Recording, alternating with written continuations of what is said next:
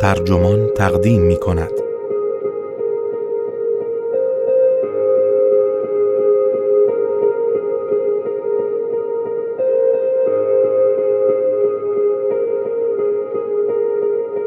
راه حل اهمالکاری این است که خودتان را فریب بدهید. این تیتر یادداشتی است نوشته دیوید مکرینی که در You Are Not So Smart منتشر شده و وبسایت ترجمان آن را با ترجمه علی رضا شفیعی نسب منتشر کرده است. من داد به داد مهر هستم.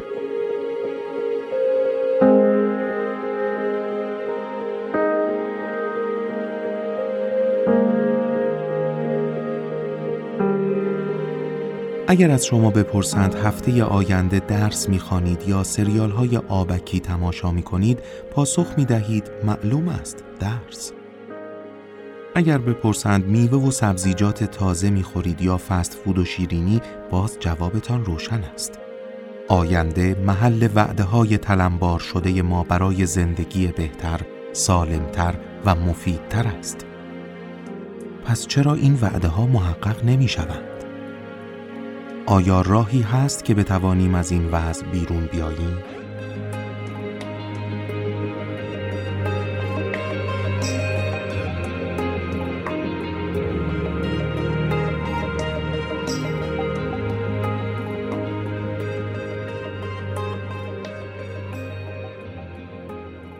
باور غلط. اهمال کاری می کنید چون تنبل هستید و نمی توانید زمانتان را به خوبی مدیریت کنید. حقیقت. عامل اهمال کاری این است که در مواجهه با انگیزه های ناگهانی ضعیف هستیم و نیز این که نمی توانیم درباره تفکر فکر کنیم. نتفلیکس چیزی را درباره رفتارتان برملا می کند که حتما تاکنون متوجه آن شده اید. چیزی که همیشه مانع دستیابی شما به چیزهایی می شود که می خواهید به آنها برسید. اگر نتفلیکس دارید و به خصوص اگر آن را در تلویزیونتان می گیرید، به تدریج صدها فیلم را که فکر می کنید روزی خواهید دید جمع آوری می کنید. این مسئله از آن چه فکر می کنید مهمتر است. نگاهی به فهرستتان بیاندازید. چرا این همه مستند و فیلم های درام حماسی آنجا هست که باید گرد مجازی بر آنها بنشیند؟ بعد از این همه مدت می توانید پوستر جلد دیویدی فیلم راه رفتن مرد مرده را از حفظ نقاشی کنید. اما چرا همیشه از آن می گذرید و تماشایش نمی کنید؟ روانشناسان پاسخ این سوال را می دانند. اینکه چرا همیشه فیلم هایی را که هیچگاه قرار نیست تماشا کنید به مجموعه تان اضافه می کنید. دلیل این امر مشابه دلیل آن باورتان است که فکر می کنید بالاخره بهترین کار ممکن را در عرصه های دیگر زندگیتان انجام می دهید. اما این اتفاق به ندرت می افتد. رید، لوینشتاین و کالیا نارامان در سال هزار و نهصد و نود و نه پژوهشی در این رابطه انجام دادند. آنها از افراد خواستند تا از میان بیست و چهار فیلم سه تای آنها را انتخاب کنند. در این مجموعه هم فیلم‌های عامه‌پسندی مثل بیخواب در سیاتل و خانم داوتفایر وجود داشت و هم فیلم‌های فاخری مثل فهرست شیندلر و پیانو.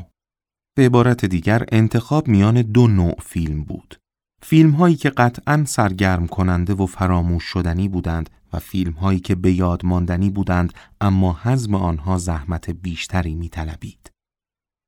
سوژه‌ها باید پس از انتخاب یک فیلم را بلافاصله تماشا می‌کردند. سپس فیلم دیگر را دو روز بعد و فیلم سوم را هم دو روز بعد از آن می‌دیدند. اکثر افراد فهرست شیندلر را در میان سه فیلمشان انتخاب کردند. آنها می دانستند که این فیلم فوق‌العاده است چون تمام دوستانشان اینطور می گفتند.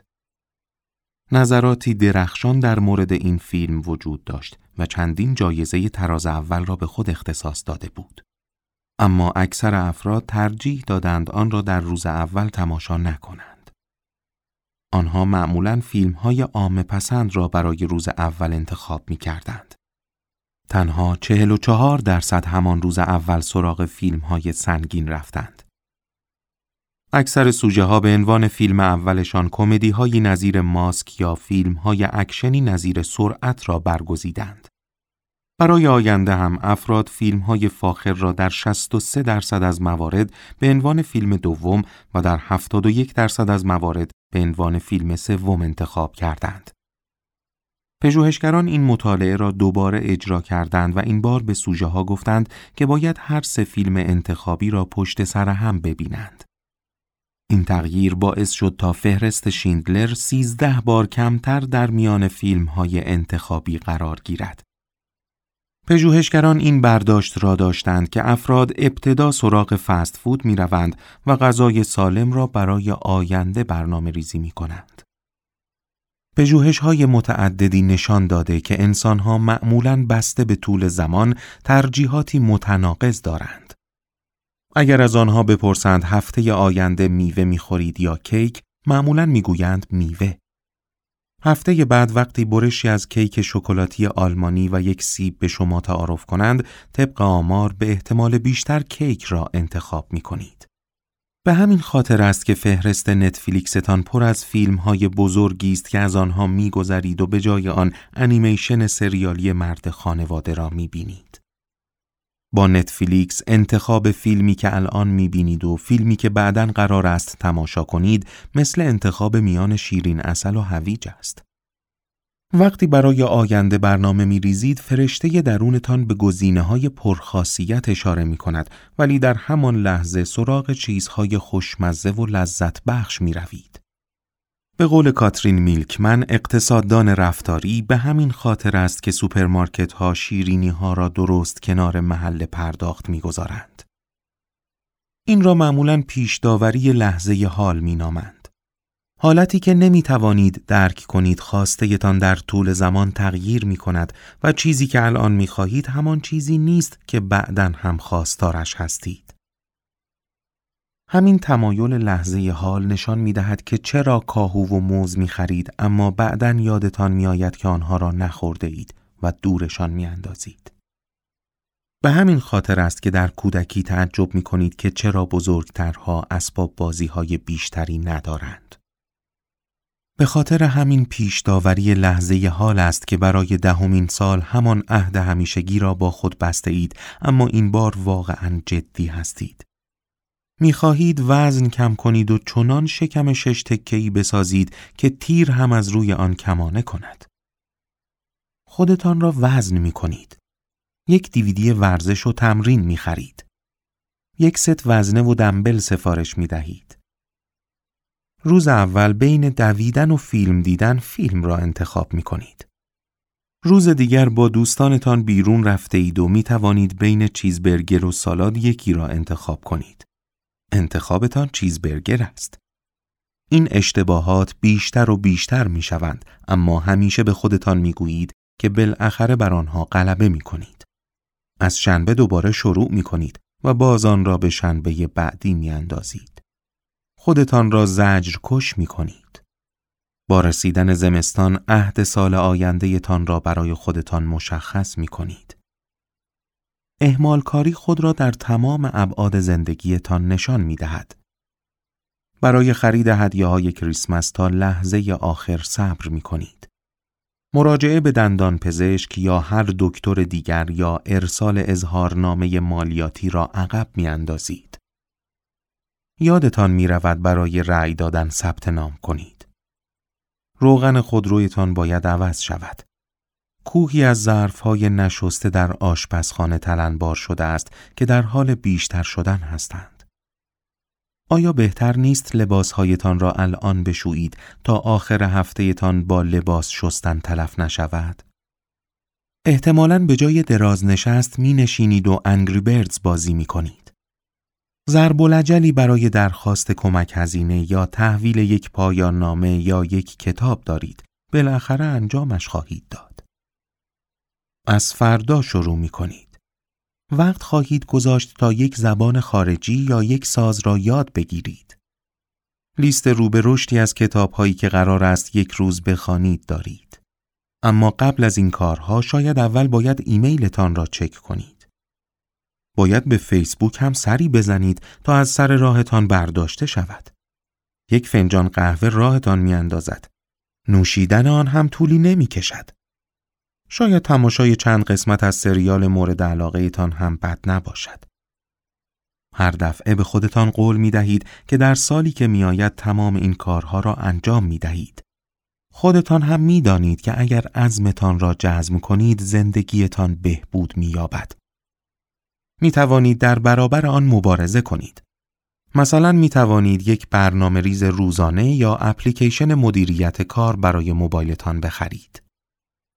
می توانید خوره بهره‌وری شوید و دورا دورتان را پر از وسایلی کنید که بازدهی را به زندگیتان می آورند.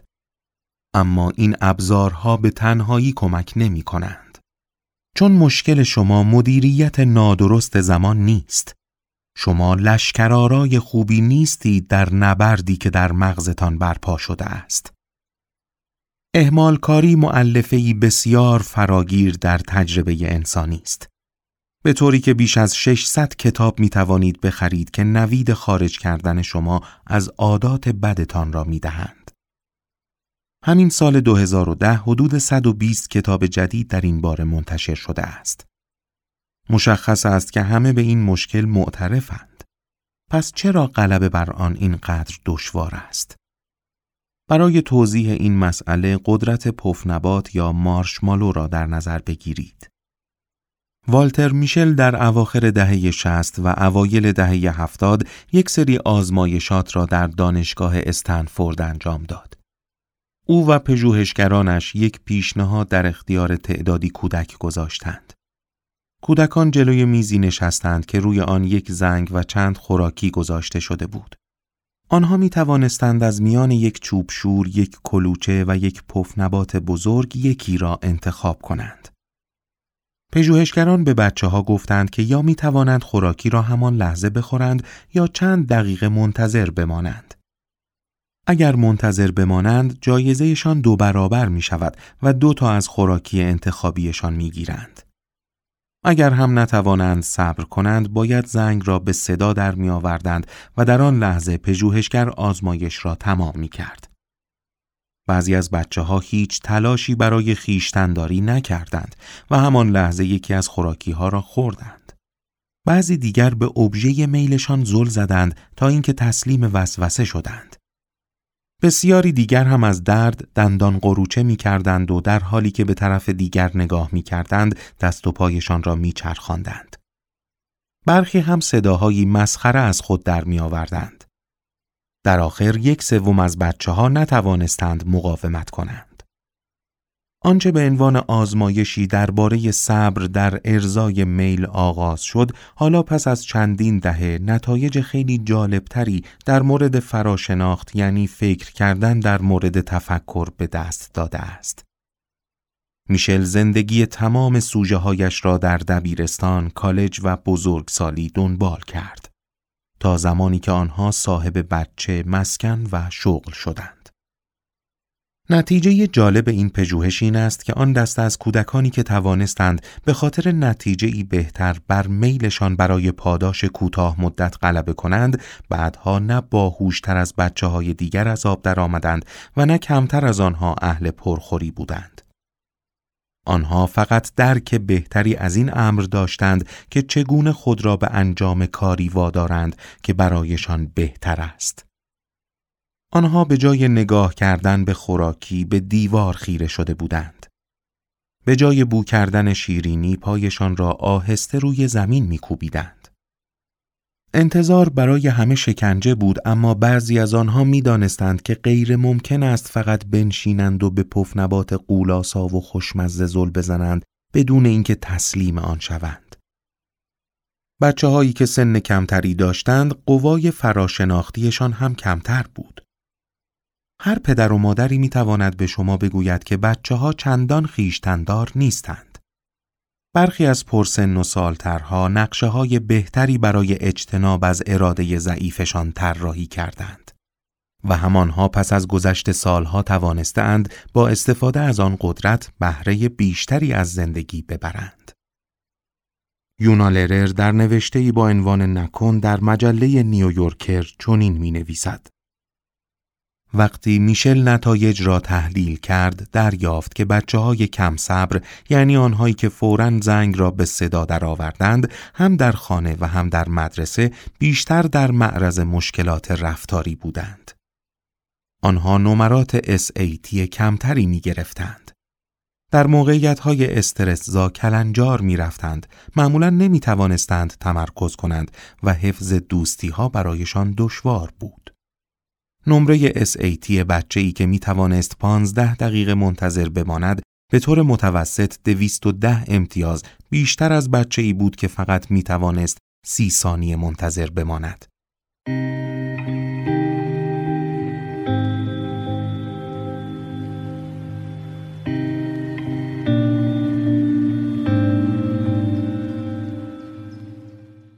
فکر کردن درباره تفکر نکته کلیدی است. در کشاکش بایدها و خواسته‌ها برخی افراد نکته حیاتی را دریافته‌اند. خواسته‌ها همیشه هستند و هیچگاه فرار نمی‌کنند. اهمالکاری یعنی ترجیح خواسته‌ها بر بایدها. چون نقشه‌ای ندارید برای زمانی که شاید وسوسه شوید، اصلاً نمی‌توانید حالات ذهنی آینده‌تان را پیش بینی کنید. همچنین در انتخاب میان لحظه حال و آینده خیلی ضعیف هستید. آینده برایتان مکانی تیره است که هزار مشکل ممکن است در آن پیش آید. اگر به شما پیشنهاد دهم یا الان پنجاه دلار بگیرید یا سال دیگر صد دلار، کدام یک را انتخاب می کنید؟ قطعاً همین الان پنجاه دلار را می گیرید. هرچه باشد از کجا معلوم تا سال آینده چه پیش آید؟ اینطور نیست؟ بسیار خوب. حال اگر پنجاه دلار را برای پنج سال بعد و صد دلار را برای شش سال بعد به شما پیشنهاد دهم چه؟ به جز افزودن یک تأخیر پنج ساله چیزی تغییر نکرده.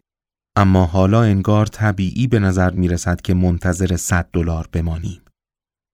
هرچه باشد شما برای همان پنجاه دلار هم باید مدت زیادی منتظر بمانید. منطق محض این طور استدلال می کند که بیشتر در هر شرایطی بیشتر است و هر بار مقدار بالاتر را انتخاب می کند. اما شما منطق محض نیستید. در مواجهه با دو پاداش ممکن به احتمال بیشتر سراغ آنی می روید که می توانید همین الان از آن لذت ببرید، نه آنی که برای بعد هاست. حتی اگر پاداش مربوط به آینده بسیار بزرگتر باشد. در لحظه حال شاید برایتان بهتر به نظر بیاید که پوشه‌های کامپیوترتان را مرتب کنید تا اینکه سراغ کاری بروید که یک ماه برای انجامش فرصت دارید و اگر آن را انجام ندهید شغل یا مدرکتان را از دست می‌دهید. به همین خاطر تا آخر شب منتظر می‌مانید. اگر به این فکر کنید که در انتهای ماه کدام یک ارزشمندتر است، حفظ حقوق سر ماه یا داشتن دسکتاپی مرتب، پاداش بزرگتر را انتخاب می کنید. وقتی مجبور شوید منتظر بمانید، معمولاً منطقی تر می شوید. این تمایل را تنزیل حضلولی می گویند. چون با گذشت زمان بیمیلیتان نسبت به پاداش بزرگتر از بین می رود و شیبی جالب روی نمودار به خود می گیرد. از دیدگاه تکاملی منطقی به نظر می رسد که همیشه نقد را بچسبید. اجدادتان مجبور نبودند درباره بازنشستگی یا بیماری قلبی فکر کنند. مغز شما در دنیایی تکامل یافت که بعید بود آنقدر عمر کنید که نوه‌هایتان را ببینید. بخشی از مغزتان که هنوز همان میمون ابله است، می خواهد شیرین عسل‌ها را ببلعد و شدیداً زیر قرض برود. اگر احیاناً به پیری برسید، در پیری با این بدهی‌ها کنار خواهید آمد. تنزیل حضلولی آینده را به جایی راحت تبدیل می کند تا تمام چیزهایی را که نمی خواهید با آنها مواجه شوید در آن بریزید. اما شما به همین دلیل هم بیش از حد به آینده متعهد می شوید. زمانتان تمام می شود و نمی رسید کارهایتان را انجام دهید. چون فکر می‌کنید در آینده، در آن قلمرو رمزآلود، فانتزی و پر از فرصت‌ها، زمان آزاد بیشتری نسبت به اکنونتان خواهید داشت. آینده همیشه ایدئال است. یخچال پر است. هوا صاف است. قطار سر ساعت حرکت می کند و قرارها سر وقت تمام می شود. اما امروز خب همه جور چیزی پیش می آید. هارا استروف مارانو در سایکولوژی تودی.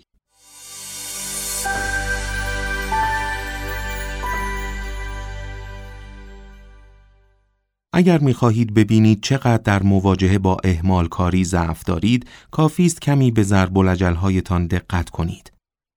فرض کنیم در کلاسی هستید که باید در سه هفته سه مقاله پژوهشی را تحویل دهید.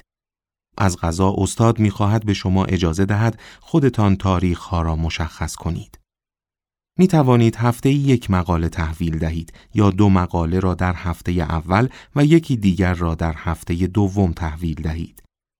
می توانید همه را روز آخر تحویل دهید یا اینکه آنها را در طول سه هفته تقسیم کنید.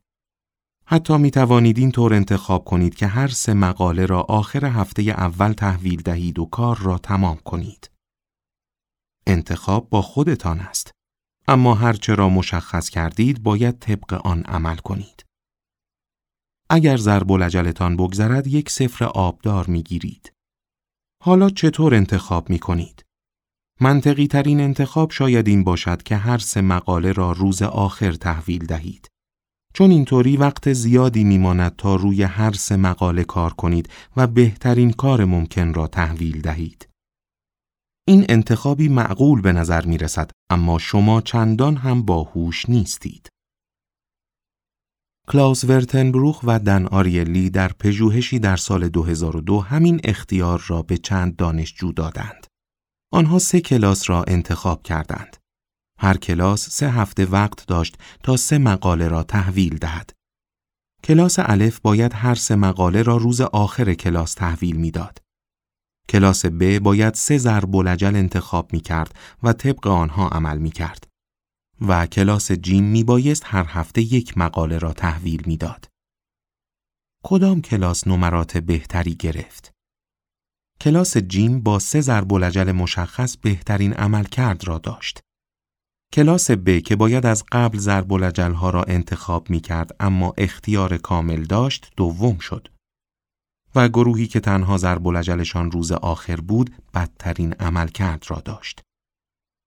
اکثر دانشجویانی که آزاد بودند ضرب العجل هایشان را انتخاب کنند یک هفته بین آنها فاصله گذاشتند. آنها می دانستند که اهمال کاری خواهند کرد. به همین خاطر برهه هایی تنظیم کردند تا در آنها مجبور باشند کار کنند. با این حال جدا افتاده های بیش از حد خوشبین که تا لحظه آخر صبر کردند یا اهدافی غیر واقع بینانه معین نمودند، نمره کلی کلاس را پایین آوردند. دانشجویانی که هیچ دستورالعملی نداشتند معمولاً کارشان را برای هر سه مقاله تا آخر عقب انداختند. گروهی هم که هیچ اختیاری نداشتند و مجبور شدند اهمال کاریشان را تقسیم کنند بهترین عملکرد را داشتند، چون جدا افتاده ها از میان آنها حذف شده بودند. کسانی که با خود صادق نبودند و تمایل به عقب انداختن کارها را نمیپذیرفتند و نیز کسانی که بیش از حد اعتماد به نفس داشتند در آن گروه فرصتی پیدا نکردند تا خود را فریب دهند. جالب است. نتایج نشان می‌دهد که هرچند همه با اهمال کاری مشکل دارند، اما کسانی که ضعف خود را میپذیرند و به آن اعتراف میکنند موقعیت بهتری دارند تا از ابزارهای موجود برای ملزم کردن خود استفاده کنند و با این کار بر آن ضعف غلبه نمایند. دن آریلی، کتاب مطابق انتظار غیر منطقی.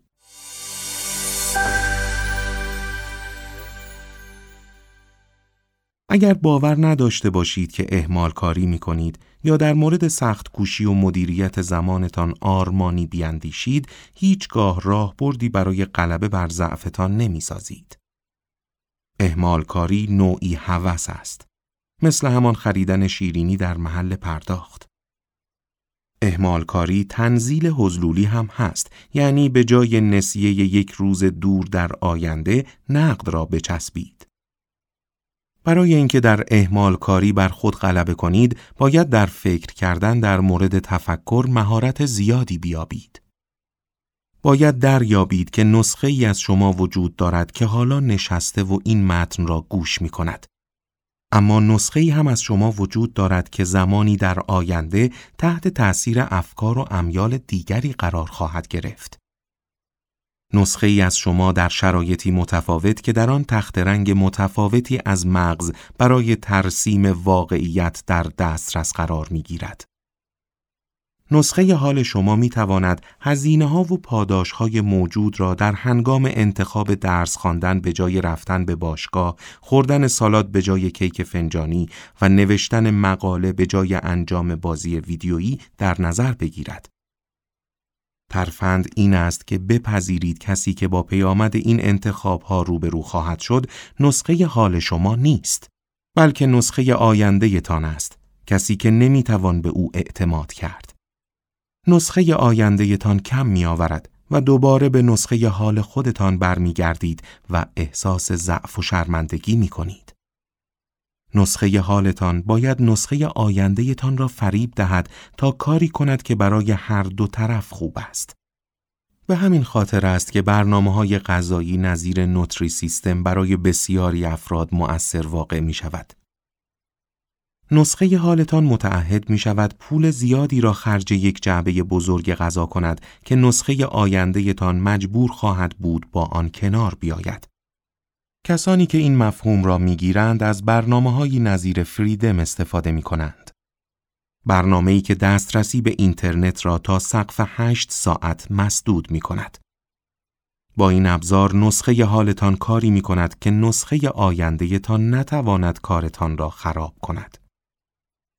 روح‌نوردان قهار می توانند در مورد تفکر، در مورد وضعیت‌های ذهنی و در مورد شرایط و تصمیمات فکر کنند و کارها را به انجام برسانند.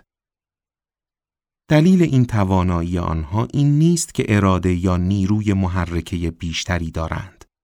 آنها می دانند که بهره‌وری یک بازی موش و گربه در برابر میل انسان نخستین و بچه صفت برای لذت و تازگی است.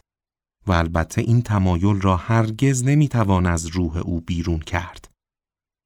بهتر است به جای اینکه با علامت زدن تاریخ‌های روی تقویم یا تعیین ضرب العجل‌هایی برای انجام تمرین‌های ورزشی به خود نویدهای توخالی بدهید. تلاشتان را صرف این کنید که به خودتان کلک بزنید.